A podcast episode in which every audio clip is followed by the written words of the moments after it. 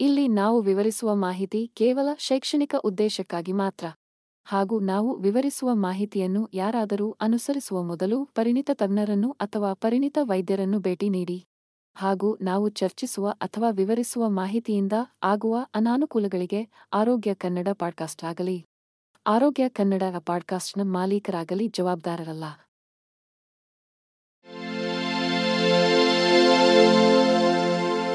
ಆರೋಗ್ಯ ಮಾಹಿತಿಯ ಏಕೈಕ ತಾಣ. ಆರೋಗ್ಯ ಕನ್ನಡ ಪಾಡ್ಕಾಸ್ಟ್ಗೆ ಸ್ವಾಗತ. ಸಂತೋಷದ ಅದ್ಭುತ ಜಗತ್ತಿಗೆ ಸುಸ್ವಾಗತ. ಈ ಭೂಮಿಯ ಮೇಲಿನ ಪ್ರತಿಯೊಬ್ಬ ವ್ಯಕ್ತಿಯು ಜೀವನದಲ್ಲಿ ಸಂತೋಷ ಮತ್ತು ತೃಪ್ತಿಯನ್ನು ಅನುಭವಿಸಲು ಬಯಸುತ್ತಾನೆ. ಆದರೆ, ಆಗಾಗ್ಗೆ ಜನರು ಆ ಗುರಿಯನ್ನು ಸಾಧಿಸಲು ಮಾರ್ಗಗಳನ್ನು ಹುಡುಕಲು ಹೆಣಗಾಡುತ್ತಾರೆ. ಈ ಲೇಖನದಲ್ಲಿ ನೀವು ಸಂತೋಷದ ವ್ಯಕ್ತಿಯಾಗಲು ಸಹಾಯ ಮಾಡುವ ಸಲಹೆಗಳು ಮತ್ತು ತಂತ್ರಗಳನ್ನು ನಾವು ನಿಮಗೆ ನೀಡುತ್ತೇವೆ. ಸಕಾರಾತ್ಮಕ ಮನಸ್ಥಿತಿಯನ್ನು ಹೇಗೆ ರಚಿಸುವುದು? ಸ್ವ, ಆರೈಕೆ ಮತ್ತು ಕೃತಜ್ಞತೆಯನ್ನು ಹೇಗೆ ಅಭ್ಯಾಸ ಮಾಡುವುದು ಮತ್ತು ನಿಮ್ಮೊಂದಿಗೆ ಮತ್ತು ನಿಮ್ಮ ಸುತ್ತಮುತ್ತಲಿನವರೊಂದಿಗೆ ಸಂಪರ್ಕದಲ್ಲಿರಲು ಹೇಗೆ ನಾವು ಚರ್ಚಿಸುತ್ತೇವೆ? ನಿಮ್ಮ ಜೀವನದಲ್ಲಿ ಸಣ್ಣ ಬದಲಾವಣೆಗಳನ್ನು ಮಾಡುವುದು ನಿಮ್ಮ ಒಟ್ಟಾರೆ ಸಂತೋಷದ ಮೇಲೆ ಭಾರೀ ಪರಿಣಾಮ ಬೀರಬಹುದು. ನಾವೆಲ್ಲರೂ ಮುನ್ನಡೆಸುವ ವೇಗದ ಜೀವನಶೈಲಿಯೊಂದಿಗೆ. ನಮ್ಮನ್ನು ಮತ್ತು ನಮ್ಮ ಯೋಗಕ್ಷೇಮವನ್ನು ನೋಡಿಕೊಳ್ಳಲು ಮರೆಯುವುದು ಸಾಮಾನ್ಯವಾಗಿದೆ. ಆದಾಗ್ಯೂ, ನಮ್ಮ ದಿನಚರಿಯಲ್ಲಿ ಕೆಲವು ಪ್ರಜ್ಞಾಪೂರ್ವಕ ಪ್ರಯತ್ನಗಳು ಮತ್ತು ಸಣ್ಣ ಟ್ವೀಕ್ಗಳೊಂದಿಗೆ ನಾವು ನಮ್ಮ ಸಂತೋಷದ ಮಟ್ಟವನ್ನು ಗಮನಾರ್ಹವಾಗಿ ಹೆಚ್ಚಿಸಬಹುದು. ನಿಮ್ಮ ಮನಸ್ಥಿತಿಯನ್ನು ಸುಧಾರಿಸಲು ಒಂದು ಮಾರ್ಗವೆಂದರೆ ಕೃತಜ್ಞತೆಯನ್ನು ಅಭ್ಯಾಸ ಮಾಡುವುದು. ನೀವು ಕೃತಜ್ಞರಾಗಿರುವ ವಿಷಯಗಳ ಬಗ್ಗೆ ಪ್ರತಿಬಿಂಬಿಸಲು ಪ್ರತಿದಿನ ಕೆಲವು ಕ್ಷಣಗಳನ್ನು ತೆಗೆದುಕೊಳ್ಳಿ. ಇದು ನಿಮ್ಮ ತಲೆಯ ಮೇಲೆ ಚಾವಣಿ ಇರುವಂತೆ ಅಥವಾ ಫ್ರಿಜ್ನಲ್ಲಿ ಆಹಾರವನ್ನು ಹೊಂದಿರುವಷ್ಟು ಸರಳವಾಗಿದೆ. ಮತ್ತೊಂದು ಪರಿಣಾಮಕಾರಿ ತಂತ್ರವೆಂದರೆ ಪ್ರೀತಿಪಾತ್ರರ ಜೊತೆಗೆ ಗುಣಮಟ್ಟದ ಸಮಯವನ್ನು ಕಳೆಯುವುದು. ಅದು ಕುಟುಂಬ ಭೋಜನವನ್ನು ಯೋಜಿಸುತ್ತಿರಲಿ ಅಥವಾ ಹಳೆಯ ಸ್ನೇಹಿತನೊಂದಿಗೆ ಕಾಫಿಯ ಮೂಲಕ ಹಿಡಿಯುತ್ತಿರಲಿ. ಬೆರೆಯುವುದು ನಮ್ಮ ಮಾನಸಿಕ ಆರೋಗ್ಯದ ಮೇಲೆ ಅಗಾಧವಾದ ಧನಾತ್ಮಕ ಪರಿಣಾಮವನ್ನು ಬೀರುತ್ತದೆ. ಹೆಚ್ಚುವರಿಯಾಗಿ ನಿಮ್ಮನ್ನು ದೈಹಿಕವಾಗಿ ನೋಡಿಕೊಳ್ಳುವುದು ಸಂತೋಷದ ಮಟ್ಟವನ್ನು ಹೆಚ್ಚಿಸುವಲ್ಲಿ ಪಾತ್ರವನ್ನು ವಹಿಸುತ್ತದೆ. ಅಂತ್ಯವಿಲ್ಲದ ಜವಾಬ್ದಾರಿಗಳು.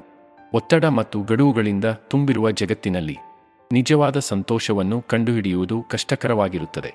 ಆದಾಗ್ಯೂ, ಅಧ್ಯಯನಗಳು ಸಂತೋಷವು ಕೇವಲ ಕ್ಷಣಿಕ ಭಾವನೆಯಲ್ಲ, ಆದರೆ ಒಟ್ಟಾರೆ ಯೋಗಕ್ಷೇಮದ ಅತ್ಯಗತ್ಯ ಅಂಶವಾಗಿದೆ ಎಂದು ಕಂಡುಹಿಡಿದಿದೆ.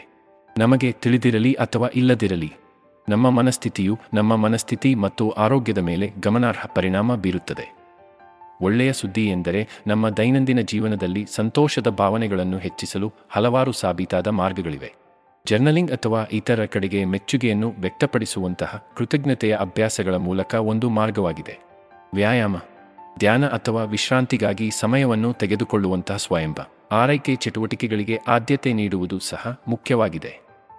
ಶಾಶ್ವತ ಸಂತೋಷವನ್ನು ಸಾಧಿಸುವಲ್ಲಿ ಮತ್ತೊಂದು ಪ್ರಮುಖ ಅಂಶವೆಂದರೆ ಸ್ನೇಹಿತರು ಮತ್ತು ಕುಟುಂಬ ಸದಸ್ಯರೊಂದಿಗೆ ಸಕಾರಾತ್ಮಕ ಸಂಬಂಧಗಳನ್ನು ಬೆಳೆಸಿಕೊಳ್ಳುವುದು. ಪ್ರೀತಿಪಾತ್ರರ ಜೊತೆಗೆ ಗುಣಮಟ್ಟದ ಸಮಯವನ್ನು ಕಳೆಯುವುದು ಸವಾಲಿನ ಸಮಯದಲ್ಲಿ ಸೇರಿರುವ ಮತ್ತು ಬೆಂಬಲದ ಭಾವನೆಗಳನ್ನು ಹೆಚ್ಚಿಸುತ್ತದೆ.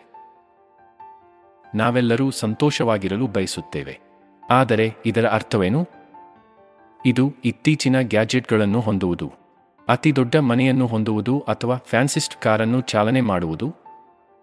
ಅಥವಾ ಇದು ಹೆಚ್ಚು ಸರಳವಾಗಿದೆಯೇ ನಮ್ಮಲ್ಲಿರುವುದರಲ್ಲಿ ಸಂತೋಷವಾಗಿರುವುದು ಎಂದರೆ ನಮ್ಮ ಪ್ರಸ್ತುತ ಪರಿಸ್ಥಿತಿಯಲ್ಲಿ ತೃಪ್ತಿಯನ್ನು ಕಂಡುಕೊಳ್ಳುವುದು. ಇದು ಯಾವಾಗಲೂ ಹೆಚ್ಚಿನದನ್ನು ಬಯಸುವುದಕ್ಕಿಂತ ಹೆಚ್ಚಾಗಿ ನಾವು ಈಗಾಗಲೇ ಹೊಂದಿರುವುದನ್ನು ಪ್ರಶಂಸಿಸುವುದಾಗಿದೆ.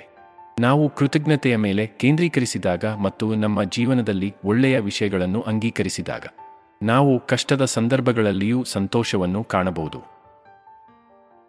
ಹಾಗಾದರೆ ನಾವು ಈ ಮೆಚ್ಚುಗೆಯ ಮನಸ್ಥಿತಿಯನ್ನು ಹೇಗೆ ಬೆಳೆಸಿಕೊಳ್ಳಬಹುದು?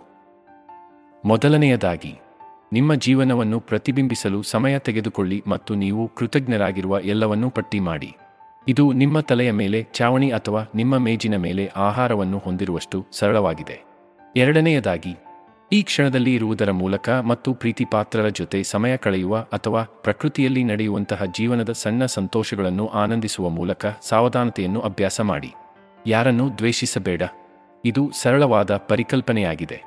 ಆದರೂ ನಮ್ಮಲ್ಲಿ ಅನೇಕರಿಗೆ ಆಚರಣೆಗೆ ತರಲು ತುಂಬಾ ಕಷ್ಟಕರವಾಗಿದೆ. ದ್ವೇಷವು ಶಕ್ತಿಯುತವಾದ ಭಾವನೆಯಾಗಿದ್ದು, ಅದು ನಮ್ಮನ್ನು ಸೇವಿಸಬಹುದು ಮತ್ತು ವಿನಾಶಕಾರಿ ಆಲೋಚನೆಗಳು ಮತ್ತು ಕ್ರಿಯೆಗಳಿಗೆ ಕಾರಣವಾಗಬಹುದು. ಆದರೆ ನಾವು ಇತರರನ್ನು ಮೊದಲ ಸ್ಥಾನದಲ್ಲಿ ದ್ವೇಷಿಸುವ ಅಗತ್ಯವನ್ನು ಏಕೆ ಭಾವಿಸುತ್ತೇವೆ? ಬಹುಶಃ ಇದು ಭಯ ಅಥವಾ ಅಜ್ಞಾನದಿಂದ ಉಂಟಾಗುತ್ತದೆ. ನಮ್ಮಿಂದ ಭಿನ್ನವಾಗಿರುವವರನ್ನು ನಾವು ಭಯಪಡಬಹುದು. ಅದು ಅವರ ಜನಾಂಗ, ಧರ್ಮ ಅಥವಾ ಜೀವನ ಶೈಲಿಯ ಆಯ್ಕೆಯಾಗಿರಬಹುದು. ಅಥವಾ ಬಹುಶಃ ನಾವು ಅವರನ್ನು ಸರಳವಾಗಿ ಅರ್ಥ ಮಾಡಿಕೊಳ್ಳುವುದಿಲ್ಲ ಮತ್ತು ಅರ್ಥ ಮಾಡಿಕೊಳ್ಳಲು ಪ್ರಯತ್ನಿಸುವ ಬದಲು ನಾವು ಅವರನ್ನು ದ್ವೇಷಿಸಲು ಆಯ್ಕೆ ಮಾಡುತ್ತೇವೆ. ಆದರೆ ಯಾರನ್ನಾದರೂ ದ್ವೇಷಿಸುವುದು ವಿಷಯಗಳನ್ನು ಉತ್ತಮಗೊಳಿಸುವುದಿಲ್ಲ. ವಾಸ್ತವವಾಗಿ, ಇದು ನಮ್ಮ ಜಗತ್ತಿನಲ್ಲಿ ಹೆಚ್ಚು ವಿಭಜನೆ ಮತ್ತು ಋಣಾತ್ಮಕತೆಯನ್ನು ಸೃಷ್ಟಿಸಲು ಮಾತ್ರ ಕಾರ್ಯನಿರ್ವಹಿಸುತ್ತದೆ. ನಮ್ಮ ಭಿನ್ನಾಭಿಪ್ರಾಯಗಳ ಮೇಲೆ ಕೇಂದ್ರೀಕರಿಸುವ ಬದಲು ನಮ್ಮನ್ನು ಒಂದುಗೂಡಿಸುವ, ನಮ್ಮ ಮಾನವೀಯತೆಯ ಮೇಲೆ ಕೇಂದ್ರೀಕರಿಸೋಣ. ಅವರ ನಂಬಿಕೆಗಳು ಅಥವಾ ಕಾರ್ಯಗಳನ್ನು ನಾವು ಒಪ್ಪದಿದ್ದರೂ ಸಹ ಇತರರ ಕಡೆಗೆ ಸಹಾನುಭೂತಿ ಮತ್ತು ಸಹಾನುಭೂತಿಗಾಗಿ ಶ್ರಮಿಸೋಣ. ಸಹೋದ್ಯೋಗಿ, ಸ್ನೇಹಿತ ಅಥವಾ ಕುಟುಂಬದ ಸದಸ್ಯರಾಗಿದ್ದರೂ ನಾವೆಲ್ಲರೂ ನಮ್ಮ ಜೀವನದಲ್ಲಿ ವಿಷಕಾರಿ ಜನರನ್ನು ಕಾಣುತ್ತೇವೆ. ಈ ವ್ಯಕ್ತಿಗಳು ನಮ್ಮನ್ನು ದೈಹಿಕವಾಗಿ ಮತ್ತು ಭಾವನಾತ್ಮಕವಾಗಿ ಹರಿಸಬಹುದು. ನಮ್ಮ ಮಾನಸಿಕ ಆರೋಗ್ಯ ಮತ್ತು ಒಟ್ಟಾರೆ ಯೋಗಕ್ಷೇಮದ ಮೇಲೆ ಪರಿಣಾಮ ಬೀರುತ್ತದೆ. ವಿಷತ್ವದ ಚಿಹ್ನೆಗಳನ್ನು ಗುರುತಿಸುವುದು ಮತ್ತು ಅಂತಹ ವ್ಯಕ್ತಿಗಳಿಂದ ದೂರವಿರುವುದು ಬಹಳ ಮುಖ್ಯ. ವಿಷಕಾರಿ ಜನರು ತಮ್ಮ ಸುತ್ತಮುತ್ತಲಿನವರ ಮೇಲೆ ನಕಾರಾತ್ಮಕ ಪರಿಣಾಮ ಬೀರುವ ವಿವಿಧ ನಡವಳಿಕೆಗಳನ್ನು ಪ್ರದರ್ಶಿಸಬಹುದು. ಅವರು ಕುಶಲತೆಯಿಂದ ನಿಯಂತ್ರಿಸುವ, ತೀರ್ಪಿನ ಅಥವಾ ಅತಿಯಾದ ವಿಮರ್ಶಾತ್ಮಕವಾಗಿರಬಹುದು.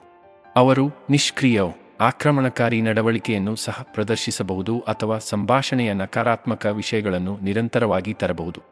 ಅವರ ಕಾರ್ಯಗಳು ನಿಮಗೆ ಬರಿದಾಗುತ್ತವೆ ಮತ್ತು ಆಗಾಗ್ಗೆ ಸ್ವಾಭಿಮಾನ ಮತ್ತು ಸ್ವಾಭಿಮಾನವನ್ನು ಕಡಿಮೆ ಮಾಡುತ್ತದೆ.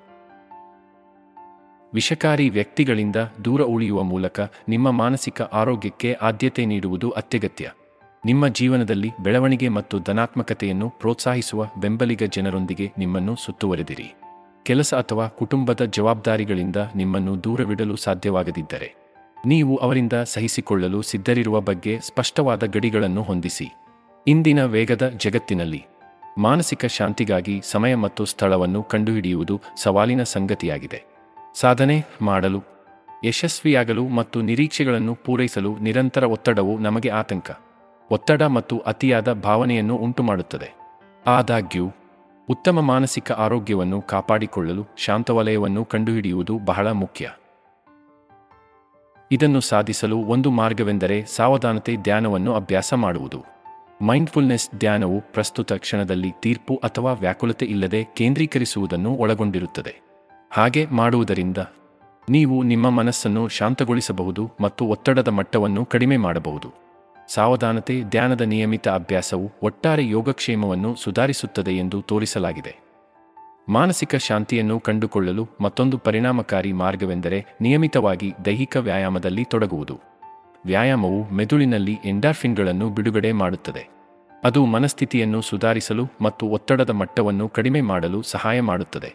ಇದು ಯೋಗ ತರಗತಿಯಾಗಿರಲಿ ಅಥವಾ ಹೊರಗೆ ಚುರುಕಾದ ನಡಿಗೆಯಾಗಿರಲಿ. ದೈಹಿಕ ಚಟುವಟಿಕೆಯು ವಿಶ್ರಾಂತಿ ಮತ್ತು ಆಂತರಿಕ ಶಾಂತಿಯನ್ನು ಉತ್ತೇಜಿಸುವ ಸಂದರ್ಭದಲ್ಲಿ ಅಸ್ಥಿರವಾದ ಶಕ್ತಿ ಮತ್ತು ಉದ್ವೇಗವನ್ನು ಬಿಡುಗಡೆ ಮಾಡಲು ಒಂದು ಔಟ್ಲೆಟ್ ಅನ್ನು ಒದಗಿಸುತ್ತದೆ. ನಿಮ್ಮ ಜೀವನದಲ್ಲಿ ಸ್ವಲ್ಪ ಸಂತೋಷ ಮತ್ತು ಲವಲವಿಕೆಯನ್ನು ತರಲು ನೀವು ಬಯಸಿದರೆ. ನಿಮ್ಮ ಆಂತರಿಕ ಮಗುವನ್ನು ಸ್ಪರ್ಶಿಸಲು ಇದು ಸಮಯ. ಆಗಾಗ್ಗೆ, ನಾವು ವಯಸ್ಕ ಜೀವನದ ಒತ್ತಡ ಮತ್ತು ಜವಾಬ್ದಾರಿಗಳಲ್ಲಿ ಸಿಕ್ಕಿಹಾಕಿಕೊಳ್ಳುತ್ತೇವೆ ಮತ್ತು ಸರಳವಾಗಿ ಮೋಜು ಮಾಡುವುದನ್ನು ಮರೆತು ಬಿಡುತ್ತೇವೆ ನಿಮ್ಮ ಒಳಗಿನ ಮಗುವನ್ನು ಅಪ್ಪಿಕೊಳ್ಳುವ ಮೂಲಕ. ನಿಮ್ಮ ದಿನಗಳಿಗೆ ನೀವು ಹೆಚ್ಚು ಸಂತೋಷ ಮತ್ತು ಸೃಜನಶೀಲತೆಯನ್ನು ಸೇರಿಸಬಹುದು. ನಿಮ್ಮ ಒಳಗಿನ ಮಗುವನ್ನು ಹೊರತರುವ ಒಂದು ಮಾರ್ಗವೆಂದರೆ ನೀವು ಬಾಲ್ಯದಲ್ಲಿ ಪ್ರೀತಿಸಿದ ಚಟುವಟಿಕೆಗಳಲ್ಲಿ ತೊಡಗಿಸಿಕೊಳ್ಳುವುದು. ನೀವು ಡ್ರಾಯಿಂಗ್ ಅಥವಾ ಪೇಂಟಿಂಗ್ ಅನ್ನು ಆನಂದಿಸಿದ್ದೀರಾ? ಬಹುಶಃ ಇದು ಕೆಲವು ಕಲಾ ಸಾಮಗ್ರಿಗಳಲ್ಲಿ ಹೂಡಿಕೆ ಮಾಡಲು ಸಮಯವಾಗಿದೆ ಮತ್ತು ಯಾವುದೇ ತೀರ್ಪು ಅಥವಾ ಒತ್ತಡವಿಲ್ಲದೆ ನೀವೇ ರಚಿಸಲು ಅವಕಾಶ ಮಾಡಿಕೊಡಿ. ನೀವು ಸ್ನೇಹಿತರೊಂದಿಗೆ ಬೋರ್ಡ್ ಆಟಗಳನ್ನು ಆಡಲು ಇಷ್ಟಪಡುತ್ತೀರಾ? ಆಟದ ರಾತ್ರಿಯನ್ನು ಆಯೋಜಿಸಿ ಅಥವಾ ವರ್ಚುವಲ್ ಮೋಜಿಗಾಗಿ ನೀವು ಇತರರನ್ನು ಸೇರಬಹುದಾದ ಆನ್ಲೈನ್ ಗುಂಪನ್ನು ಹುಡುಕಿ. ನಿಮ್ಮ ಆಂತರಿಕ ಮಗುವನ್ನು ಜಾಗೃತಗೊಳಿಸುವ ಇನ್ನೊಂದು ಮಾರ್ಗವೆಂದರೆ ಕುತೂಹಲ ಮತ್ತು ಆಶ್ಚರ್ಯವನ್ನು ಉಂಟುಮಾಡುವ ಹೊಸ ವಿಷಯಗಳನ್ನು ಪ್ರಯತ್ನಿಸುವುದು.